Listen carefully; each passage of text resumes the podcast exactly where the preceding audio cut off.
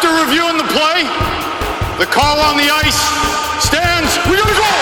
Okay, fellas, we are set to go. Let's go! We are kicking. Watch the blue! There we go. Yeah, baby. Hey, you got the power play, get out of here! Hey, 36, right here for the rock! Both guys, five minutes each for fighting. Hey, hey, we're not doing this! I don't want to babysit all night! A little bit of nastiness today. Nothing good's coming out of this, big man! Have you seen this before? Yes, it's rule something, point something. He's not putting a stick in you, you keep your stick out of him! Here we go! Let's roll, boys! Hey, hey, hey, Let's go! After further review, it's the Scouting the Refs podcast. Here's your hosts, Todd Lewis and Josh Smith. When you're ready, big guy. All right, guys, let's drop the puck. We're kind of at a funny stage in the NHL season, Josh. We're kind of past the the midway point. We're past the All Star break. We're not quite at the trade deadline, so people kind of have their eye on that. It's it's just kind of a weird time in the NHL season, and kind of going over the list of things that I've seen this past week. There's some weird stuff that happened out there. Yeah, some of the the interesting plays that fall in that gap there, and maybe don't fit what things normally are. You want to take a second look at it, you revisit it, and some that make you question was this the right call? And then why was it the right call? Why is the rule built this way? What are we doing here, Todd? You're not suggesting that there could be areas that we might want to review or amend in the NHL rule book. You want to make the rule book longer, don't you? It's like more reviews. You want more of that oh, too. Oh no, I don't I don't want more reviews. I I want to rewrite it. I want to make it simpler. I want more scoring. I want clearer penalties. We don't have to overhaul it. I mean, we absolutely could, and there's plenty of opportunity to do it. But the NHL's been open to some tweaks along the way, and I think there's always room for improvement. Okay, that's a fair way to look at it. This is the Scouting the Refs podcast. Please make sure you follow us on the social channels at Scouting the Refs. We'll get you Josh on both Twitter and Instagram. Follow at Todd Lewis Sports on Twitter and Instagram for me. On this week's episode, no net, no goal, but should there be? Toppled goal, penalty shot, Sid is no kid no more, and an overtime winner that's really close. One other item that we should look at, and I'm glad that the move has been made because this is a, a safety issue. It comes as the result of a, a, very fluky injury to Mason Appleton of the Winnipeg Jets. He, he kind of got clotheslined with the glass and his stick. Maybe you can explain better, Josh. You've got a nice post up on it on the scoutingtherefs.com website about this change that's being made. And I, I hadn't even thought of before, but it's a good idea. Yeah, scary, scary moment, and one that resulted in a broken wrist for Appleton. So, really unfortunate. There's that little tiny hole on the glass that the officials can skate over to and talk to the scorekeeper there, update time on the clock, things like that. They need it for communication. Rarely does it factor into the actual play. The photographer's holes in the corners, those may come in more frequently, but they also have something that blocks it when the photographers aren't shooting. And apparently now that's what we're doing for this official scorer's hole as well, because Appleton's stick went in there. It torqued his wrist, snapped it, so he required surgery there, and something that the league doesn't want to see happen to anybody else. So let's get rid of the hole. So now they've got a, a, cork basically to pop in there. It was interesting to see were they going to replace the glass and just talk through the penalty box door, or use that photographer's hole trick where they basically have a, a piece of glass that pops in there that you can put in or remove. So nice to see that it won't happen to anybody else. Really a freak injury that happened to Appleton, but again trying to find those weird things that happen and you, you want to address them when they come up so something I, I hadn't seen before we haven't seen as an issue it happened once and the nhl fixed it so you know good for them but unfortunately appleton had to be the one that got us to drive this rule change to the glass around the league unfortunate yes but we're glad that it's been corrected and this will not be happening again in the future Okay, let's go back a few days. And we both looked at this again recently a few times. It's the the final play in the Montreal Canadiens and New York Islanders game from last week. Montreal wins in overtime. A nice goal from Mike Matheson. He takes the puck, passed up from a teammate while moving up the ice and across the Islander blue line with only a few seconds remaining in the overtime and scores. As he's taking the pass, he's not using his stick to accept the pass. He is using his skates, both of them, as a matter of fact, as he crosses the blue line. It was quite a play to watch, and I have watched it many, many times, and I am still thinking to myself, Was this an offside play? Did he really have control of the puck as he went in and scored? This was such a close call, Todd. It was hard to see, and there was an angle, but you can't see when the puck crosses the line. That definitive moment when the puck completely crosses the leading edge of the blue line. And that's what this hinges on. If, by chance, one of his skates is still on or over the line at the moment the puck completely crosses, then then we're done. It's a, it's a good goal. But we can't see that. And if we assume that that wasn't the case, then we need to know if he has possession and control of the puck as he preceded it into the zone. And using your skates does indicate that you have control, and he did touch the puck, so there is possession. But woo, that that becomes really a judgment call on did he have control of the puck, and and he did going forward, right? Because he kicks it up to his stick. But man, what a tiny few frames there where you really have to make that judgment call on on what happened on this play. And of all the replays I've seen, I didn't see any that definitively showed one way or the other. So it reverts to the call on the ice, at least from my standpoint, uh, which was to allow the goal. No challenge on this one. This is automatically reviewed by the NHL. The Situation Room's looking at it since it's in overtime, and perhaps they had different angles. Perhaps they had one that supported the call on the ice that it was a good goal. But you are absolutely right. This is one of those comes down to inches calls or, or millimeters where I can't see the puck. I can't see the position of the skates when he crosses. There's not one good angle that clearly showed that. So I'm going with the call on the ice, and either the situation room felt the same way or they had a better angle that proved it. But yeah, that was a real close one. And again, not enough evidence to overturn and take the goal away is the other important part. Definitely not from the angles that were being shown. So it was I mean it was a great play by Matheson. He he did show that he had control of it. So maybe it's enough to win that argument because it hits his skate, he gets it to the other skate, then he gets it up to his stick and had he lost the puck, you wouldn't have scored a goal, so we would have never had a review, and then he would have potentially not had control, but we wouldn't have been in this spot in the first place. So, a really interesting chain of events there. Yeah, it definitely was. This is why they play soccer before the game, so that you can exactly. use the skates and kick the puck up yes. to your stick properly.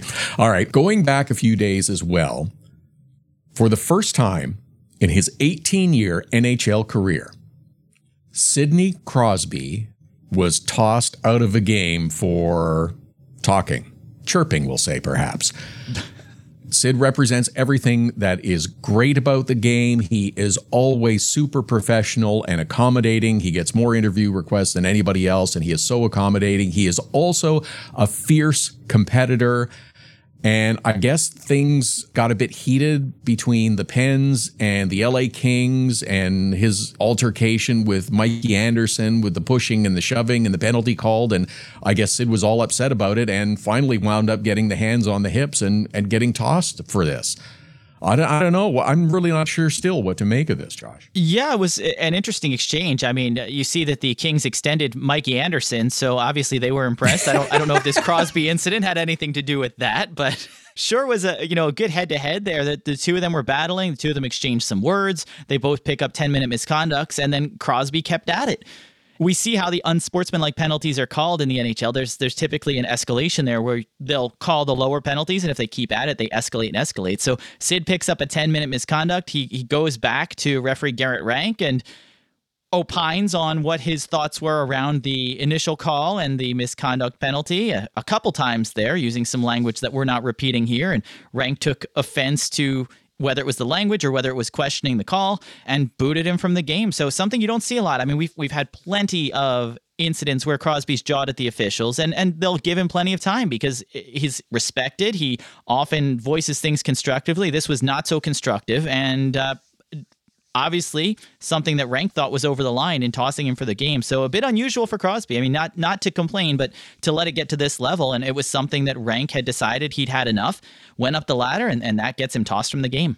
That's the part that also intrigues me about this whole thing. Because you're right. Officials will give players a, a, pretty good amount of latitude based on what's taken place in the game, the situation of the game. And it, while it may say that they might be able to penalize them at this point, oftentimes they will give them a little bit of extra leeway. So, what exactly was it did Sidney Crosby say that got the gesture and got him tossed. Like I, I want to read that in the game report now, just just to know what that little bit of info is. Well, I'd, I'd love to see more of it. I, I want to see the game report because it would be great to to see that since obviously it's it's going in there. We also would love to know what exchange happened between Rank and Crosby before. I mean, typically you'd expect him to be saying like, "Sid, that's enough. Cut it out. You're getting a game misconduct. Knock it off." Or warning him before it happens. And we see it a lot. Refs like Wes McCauley, Kelly Sutherland, they're constantly letting players know when they're getting close to crossing the line and, and that they're going to draw another penalty. So don't know if Rank was warning him like that. Typically, you would expect that, but that's bleeping bull bleep was what Crosby was saying. I, if you want to read lips, and I, am pretty confident in my lip reading skills for this one, but he said mm-hmm. that a mm-hmm. few times to him, and that was the straw that broke the camel's back. I wonder if there's always notes on websites and stuff about this day in NHL history. I don't wonder if they will note the day that Crosby got his first game you know what? If nobody else does, I think oh. we need we need to pick that one up and mark it in February twelfth, twenty twenty four. We'll be celebrating the one year anniversary, so we'll we'll look back. I look forward to that. Okay, a few other a few other interesting ones from this past week. I think we all understand that when a player knocks their own net off the pegs, it will result in a penalty, but it's not always the case. And we had a situation kind of like that last week with Ville Husso of the Detroit Red Wings, who skated out to play the puck and pushed his own net forward in a game against the Vancouver Canucks However, Husso was not given a two minute penalty. A penalty shot was awarded to the Vancouver Canucks in this case. I think you better take us through the rule book as to why the Canucks got a penalty shot versus a penalty. Todd, this is one of those rare situations where the actual time of the infraction is what's driving the outcome here.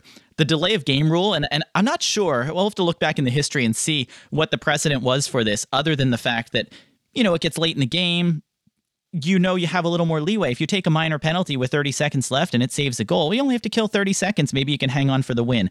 Historically, we had teams push the line on this one, and the NHL implemented the rule that we have delay of game situations where Rule 63.6 says if there is insufficient time to serve the complete penalty, then a penalty shot will be awarded. So, in a situation like this, where you'd have a delay of game call for Husso knocking the net off, since we're in the final two minutes of the period or the final two minutes of the game, it's a penalty shot automatically. So, it, crazy situation. I know we've talked about it in the past of those late game penalties and how they work. And should it be a penalty shot or, should you just serve the remaining time? And this is one where the league takes it out of everyone's hands and says, nope, delay of game in the final two minutes for doing this, you're getting a penalty shot. So, uh, purely down to the time on the clock, which is interesting to see because we don't see that with most penalties it's a bit different because we have overtime, but it would be really cool if any penalty in the last two minutes resulted in a penalty shot. There's some justification for it. I mean, it, it, it would be crazy,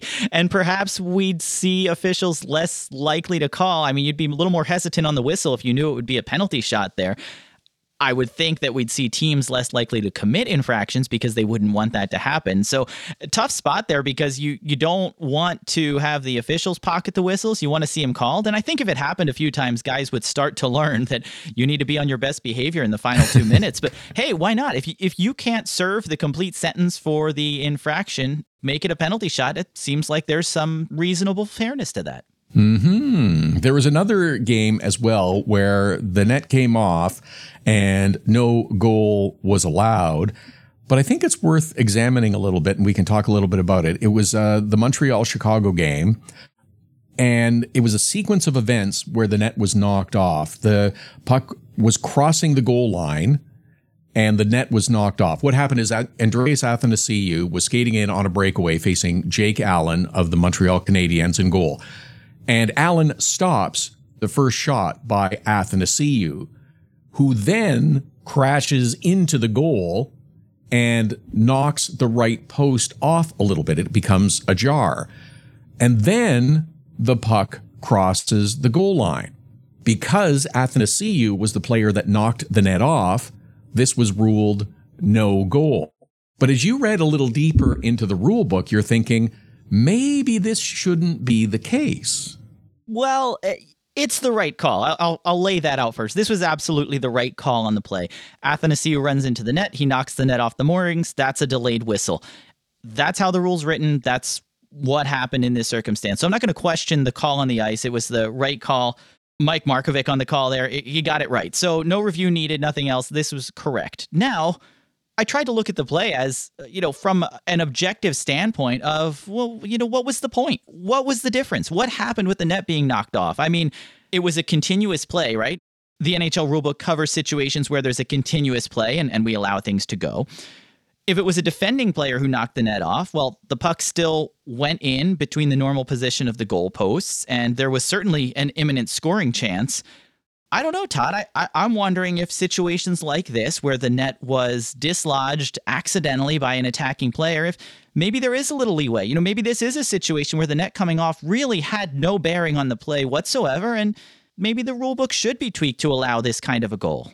This is not something that happens with great frequency at all. This was a very rare situation. I, I can't remember a time previously having seen something like that. No. And it's it's it's definitely not in Athanasiou's best interest to knock the net off the peg. So he's not trying to do that. It's just his force that he's he's going forward towards the net and he bumps into it and it, it knocks off. So for something this infrequent, yeah, I think we could make that change hey, we don't need to take the goal away. If knocking the net off put the defending team at a disadvantage, if it created a situation that was dangerous, if it became unfair in favor of the attacking team, fine. But there was really no impact. That being said, I'm still waving this one off because Athanasiou clearly kicked the puck into the net. So I'm okay with the with maybe the the net part, but you know what? That was a clear kick. So uh, yeah, still still no goal. Sorry, buddy. We'll give you the first one, but not the second. right. No, so okay, all right. One other one other situation I wanted to ask about in the game between Dallas and Boston. Terrific hockey game. Two top teams, one from the East, one from the West. Really good game, back and forth. A hard fought game. You love to see that in the middle of the season. But in one sequence in this game, in front of the Dallas goal, Jamie Benn of the Stars, Brad Marchand of the Bruins are, well, I think to put it mildly, we would call it battling in front of the net. But it was basically assault by both players.